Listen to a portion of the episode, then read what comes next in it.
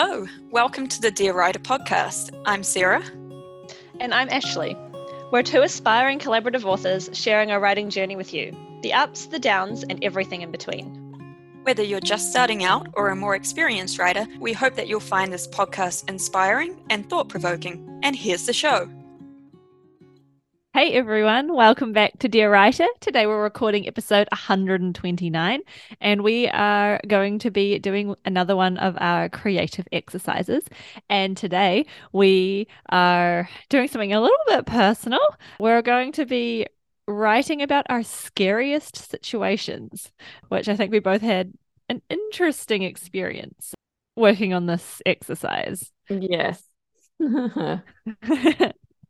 so, Sarah, did you want to give us a little overview of what we got up to? Sure. So, um, as Ashley mentioned, this episode we tried out an exercise. It was really designed to prompt writing and to get past blocks. It was a very simple idea. Was to write a paragraph about the scariest situation you've ever been in. And we found the exercise for this episode on a website called imagineforest.com. So, our first question is to jump into what were our initial thoughts before attempting the exercise and what attracted us to this exercise? Well, I'm not going to say I was particularly attracted to the exercise, but it seemed doable. So that's, I guess, a good Ashley's start. just like, well, it was given it to me by Sarah, and so I was like, yeah, I'll I'll give it a go. So I actually, my initial thoughts were a bit mixed because the more I thought about the sort of situations, the more it became like a bit of an exercise in categorizing what scary was. And because Mhm. memories sort of fade and change with time. So I'd be like, this one. And I'm like, that wasn't so scary. Now I look back on it, it's kind of amusing. Like, is that really scary? No, it's not. I'm like, skip that one. Or like, I'd come to another one and be like, oh, but that's, you know, that was scary, but it requires like backstory, if that makes any sense. and I was like, if I only have a paragraph, like, I can't really go into why I particularly found that situation really scary when a lot of other people might just be like, that doesn't make any sense. I'm like, well, you know, there's like 10 years of backstory we have to get through before you can like understand why I'm scared in this situation. Oh dear. And the other one I had an issue with was a lot of them are when you're a child. And I find like childhood fear is like a lot different to how you feel as an adult, like looking back. Mhm.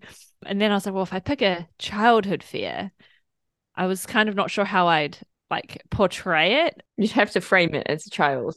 Yeah, exactly. And then I was like, do I really want to like because that's like you know extra. Um, and I was like, am I really in the mood for like trying to put myself back into seven year old Ashley when she got stuck in the mirror maze? I don't know. Um, so I'm oh, not- that's so cute. so it was kind of I, I was really struggling to find one. And then finally I was like, they are quite personal. So I was like, is it how's it gonna go writing about one of these and then sharing it with the world? But we'll see how it goes. So that's sort of how but apprehensive. Mhm. What about you, Sarah? Well, so I wasn't really sure how it was going to pan out. I kind of looked at it and I was like, oh, well, that is quite interesting. And I could kind of see potential for developing a writing skill set around emotion and like further kind of diving into like that deep emotion of fear and like trying to really get like specific feelings across. So I thought there was potential in it from that perspective but that's that was basically my dive into it viewpoint and we'll discuss how it actually went um shortly So I guess that means we jump into the quote unquote paragraphs we wrote. yes yeah I can go first, but I'm going to go with first. Mine's very not a paragraph. As you'll see, it's much longer. mine was like a page so that's okay Okay, mine's just over a page as well. So longer than a paragraph. I will preface this is about sleep paralysis. So, just so in case it's a bit triggering for people, hmm that's a good point yeah is a dream, but and it is sleep paralysis. So, I just thought I'd put it out there because it's quite like some people might be a bit, you know, I might be a bit upset by what happens. But anyways, thought I'd put that out there first. So spoiler alert. Okay.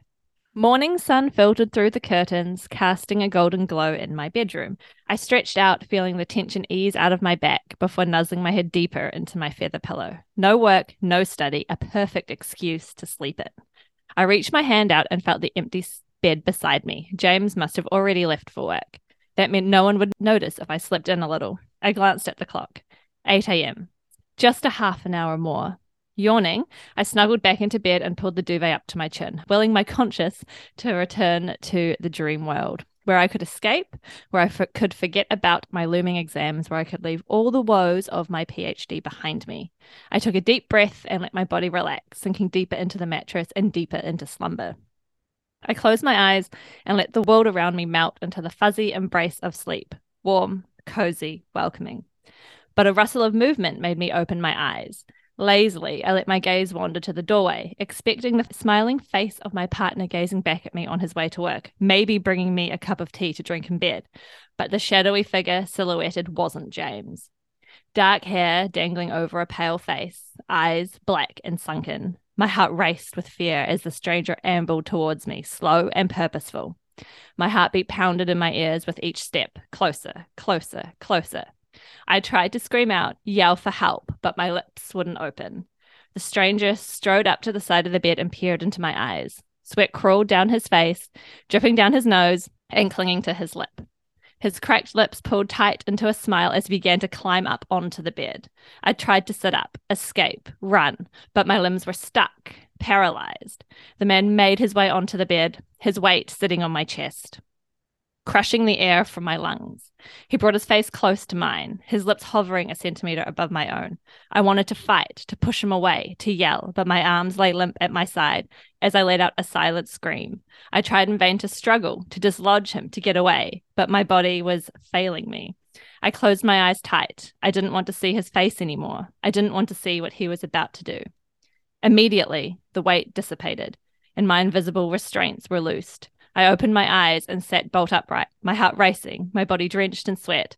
The man was gone. My room was empty. My sleep paralysis had struck again. so that was my paragraph. So, yes. I've had sleep paralysis before. It's not fun. I've only had it once before, though, randomly in my teens, and I have not forgotten. no, you remember the whole thing. no. I no longer attempt to lucid dream anymore after that incident. Anyways, so did you want to do yours next and then like do a recap, I guess? After? Sure. Okay. So mine is about work. Again, I'll preface mine by saying that I guess fear has many different shapes and forms. And mine, it was interesting because I guess in work, you know, like you're taught how to deal with it. So it's quite focused and it was actually quite hard in some ways to insert well, the tension was there, but it was like hard to like describe it. Anyways, it's not my best work, but we'll we'll read it anyways. Tension thrummed in the air as I entered the operating room. Distantly, I registered the sound of the alarm that had brought me there, but it was late and no one else would be coming. The head anaesthetist, David, was already present and the surgeon hovered at the bedside. To some, maybe it looked calm. No one was rushing, there was no panic. Almost silently, Sam, the anaesthetic technician, dragged the emergency trolley into the room and moved other equipment out of the way. I stood back, assessing, waiting to see how I could help. I can't see the vocal cords, Anna said. Her voice was tight and her hands shook as she tried to position the tube in the patient's mouth. Anna was the junior anaesthetist assigned to the room. She's in laryngospasm. Without a tube, the patient couldn't breathe. What's the sats? 80, 60. We watched the numbers spiral down. Someone check for a pulse. We've lost a reading. I stepped forward, pressing my fingers into the thigh, searching for the patient's femoral pulse. I felt nothing. My heart thrummed anxiously. I hadn't practiced this nearly enough. Was I even putting my fingers in the right place? What if I was off, even by a centimetre? I looked up and locked eyes with another nurse who was trying to find a pulse on the opposite leg. Anything? David asked. We shook our heads. Start CPR. Sam climbed up onto the operating room bed and interlocked her fingers over the patient's chest. We continued searching for a pulse. David tried to get the tube down again, but he was struggling. It had been minutes, minutes that the patient had been paralyzed, their oxygen fading away, a blue tinge to their lips. I've got the tracheostomy trolley. That was Martin, Sam's supervisor. David caught the eye of the surgeon. Have you done a tracheostomy before? The surgeon was new. This was a minor operation, or it was supposed to be. He clenched his jaw and swallowed before he spoke. On a pig, he said. The fear in his voice washed over all of us. And I just left it there because obviously it was like a lot of stuff happening at once. And if I had described the entire situation, it would have been like a short story. So I was kind of like, I'm just going to stop there. I will say that the patient turned out okay in the end. So if you're concerned, because this is a real story and it did happen. That's good to know. Reassuring. And they didn't they did not need a tracheostomy in the end either, which is also good. that is good. So we'll continue with the next question, which was what was our experience? Ashley, do you want to take this one first? Sure. So as I hinted at at the beginning, like what my initial thoughts were, it was like so hard to choose a scary time, I guess. And the first one I thought of was the sleep paralysis, but I was like, oh, I don't really want to write about sleep paralysis. And then I was like, what other situations have been really scary? So I was like asking my husband and my sister, and they were all like, well, obviously, like some of your chemistry stuff, because a lot of the stuff in the lab I did was quite hairy, like really, you know, using s- quite scary things, really toxic, like you know, there were some moments where you, you know, had after you've done the reaction, you go outside for some air and like calm down because it's a bit much. And I was like, oh, I'll do one of those. Except once I realized how much like specialist terminology and like explanation would be required to like recreate why it was scary, I was like, I can't do that in a page. Like, I can't even like me just naming a chemical isn't even enough. Like, I'd have to be like you know, kind of explain a lot, explain the equipment, explain what I'm doing, like why it's scary. And I was like, I can't, that one's like way too hard. So in the end, I was like, oh, I'll do the sleep paralysis after all. And I found writing it actually really challenging. First of all, I wasn't super keen to revisit it because I always find that when I revisit stuff like that, it's then on your mind. And then when you go to, when I went to bed, I was like, oh, am I going to have sleep paralysis again? Um, and I have a lot of when I'm sleeping because of my son. I was always like in the crib. I always like wake up freaking out that I've like not put him in the crib or he's like in the bed and I've like crushed him, like stuff like that. Like I wake up like terrified. And so I was like, oh no, like is that something like that going to like make it worse by, you know, bringing sleep paralysis to the front of mind? But I was like, oh, it'll be fine. I'm sure it'll be fine. So writing it, like Sarah and I said before, like it's it was still super vivid. So I didn't have any issues like imagining what I felt like or anything. But I did find it really difficult to like get the right words down and keep it to a paragraph. yeah. I really wanted to keep, you know, like extending not necessarily the sleep paralysis part, but the stuff around it. And I wanted to make it more of a kept tending to make want to make it like a short story where you don't really know what's happening if that makes any sense then kind of like make like twist endings and like expand the beginning and then like spread out the tension but i was like no this is gonna take me way too long i have to keep try and keep it short so i did my best but definitely went a lot longer than i thought it was um, what about you sarah wow so sounded like a pretty simple exercise but it was not very simple at all as we've kind of took started so talking long. about. So again, like same as Ashley, my first issue was choosing the scariest situation because I find with time the feelings like Ashley around the situation get dulled and sometimes it's tricky to choose like one worst situation to write about. And some situations are scarier in different ways or have higher stakes than others, but it depends on how they're viewed. So you know, I did have a little difficulty choosing. I ended up falling back on my nursing because although it wasn't a personal situation, it was definitely very stressful.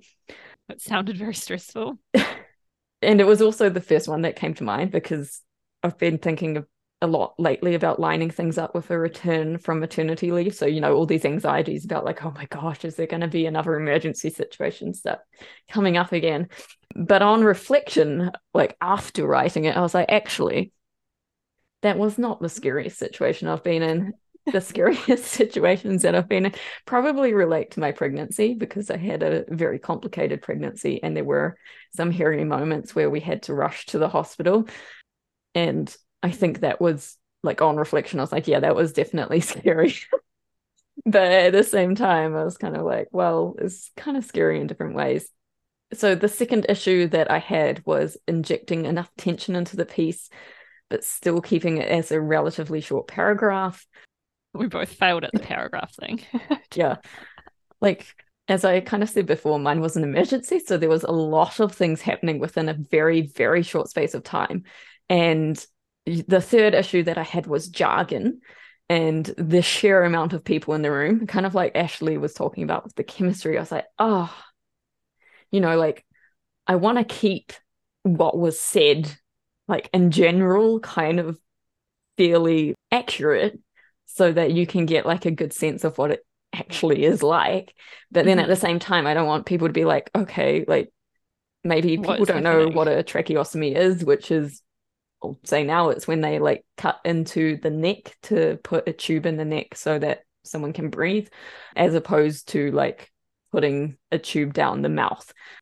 So, like if there's a blockage in the top of the throat or where the mouth is, then they'll cut into the neck to be able to gain access to the patient's airways. But it's definitely not done very often, especially not in the operating rooms where I was working. So, yeah, the surgeon had not done it on a person before. so yeah, so that was like one of the really like vivid parts of it. Like so certain points of the the memory were more vivid than others and it was hard like once I started dissecting the memory to be like okay, like I remember this happening, I remember that happening, but like what like actually happened or like what was the actual reason for this occurring mm-hmm. because also I was like a nurse who came into the room because of the emergency bell. I wasn't like there from the beginning either. So yeah. it was like trying to dissect all of that. It's it, it was very complicated and like trying to dissect all of that and then like put it down in like a workable paragraph. So you can see that even I mean, when I read it, I was like, actually, that wasn't as bad as maybe what I thought it was but at the same time like i didn't feel like it was my best writing but when you take into account all the factors i was like that was pretty good with for a short space of time but yeah so those were the issues that i had in general. A lot of issues. It was surprisingly challenging. It was very challenging. Yeah i kept thinking of things. I was like oh you know like there's quite a few times where you know I've you've been to like it sounds really stupid like a you know like a haunted house kind of thing. And I'm like most people think it's funny but then you're like oh you know but like these things have happened in my past which makes it like this much more scary for me or like all these other things and you're like I can't I can't fit it in. I can't fit it in a paragraph. At least you thought about that before starting whereas I got halfway through and I was like I did. Hmm where can I end this? Because if I continue going it's going to be very long. And then because of the accuracy, like I felt like I couldn't even quite like I I knew how like the actual end happened and like you know that the patient was okay that they did get a tube down but I couldn't remember like how that happened in some ways I was like you know so I was like after the point where I stopped it it was like well you know they I guess they must have tried again and had some success but I can't remember. I'm like trying to remember exactly like because uh, I'm like, you know, focused on like doing other points and like looking at the monitors and all of the rest of it and like being like, okay, is someone documenting this and all the responsibilities that you have? Like I wasn't like like I, I knew they were doing stuff, but you don't always know a hundred percent like what's going down at once. And that's why it's so important to have that head person there to be like, you do this, you do that. But at the same time, yeah, I was like, okay, this is getting messy. I'm just going to stop it here. I guess that brings us to the last part, which is a little bit of a chat on whether we whether or not we thought it was helpful for creativity. So Sarah, what do you reckon? Like quite a few of these exercises that we've done, my answer is yes and no again. so I think it does help with recalling emotions and putting yourself into a place where you can write about those emotions so that when you need to do the same for your characters, you're more practiced at it. And if you are unsure what to write about, the prompt might spark some ideas or unstick you to get the words flowing again. But I did not particularly enjoy the exercise, perhaps because of the nature of it. Like, who likes revisiting their most stressed and frightened times? but also because of all the issues that I had. So I'm not really sure. I think it was helpful, but not a great experience for me. And if it's not fun, then I'm kind of like, well, what's the point? I feel like writing should be fun. Uh, by virtue of being challenging, I guess it was helpful.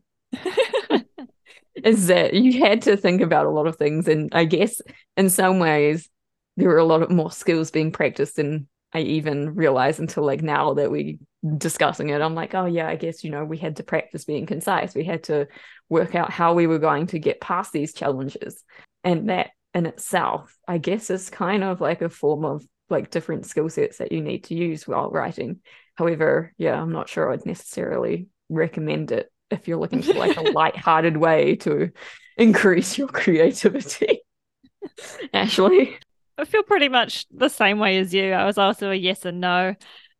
I guess, uh, like you, the good thing was recalling the emotions, but then, you know, they also changed with time, especially for other events I was trying to decide whether I wrote about or not.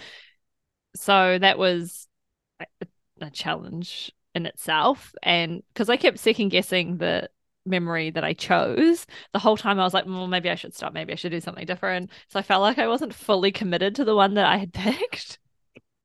I also, obviously, I'm still terrified of getting sleep paralysis again. So I wasn't super keen about, you know, bringing the memory up. So I did write it at like 9 p.m. at night. So I was like, oh, no. right before bedtime. This is going real well for me. so I, I didn't find that as helpful. like Sarah, I didn't particularly enjoy it. However, I do think with like the last one we did, like with the haikus, with a little bit of modification, I think it could have been more useful. I feel like if you had said we had said something like put your main character in their most terrifying situation Ooh, that, that you could think of and write a paragraph, then I feel like it would be slightly removed from you and you could still access, you know, your emotions that you know your fear emotions and how you felt in a scary situation but projected on someone else i feel like that might have been more helpful for me. So yeah. like thinking about what your main character's most afraid of and then writing a paragraph of them in that situation. I think that's might be more helpful at least mm-hmm. for me. Mm-hmm. i don't know. That is interesting yeah. Uh so yes those are my thoughts about helpful for creativity. You know, if you feel like revisiting your fears, go for it. yes, pretty much. On that note, we should probably wrap this episode up. Yes, so if you'd like to be in one of our author spotlight sections, you can head on over to our website, lindesoncreations.com, and hover your mouse over the podcast tab, and you'll find a drop down link to be featured. Next time on Dear Writer, it is our author spotlight interview series. So looking forward to sharing that with you. And if you'd like to know more about us or any of our writing projects, you can visit us at lindesoncreations.com or get in contact with us on Facebook or Instagram under the handle Lindeson Creations. If you enjoy the show, please rate and review us on Apple Podcasts and subscribe to your podcatcher of choice, and we'll be back next week. Happy writing, everyone.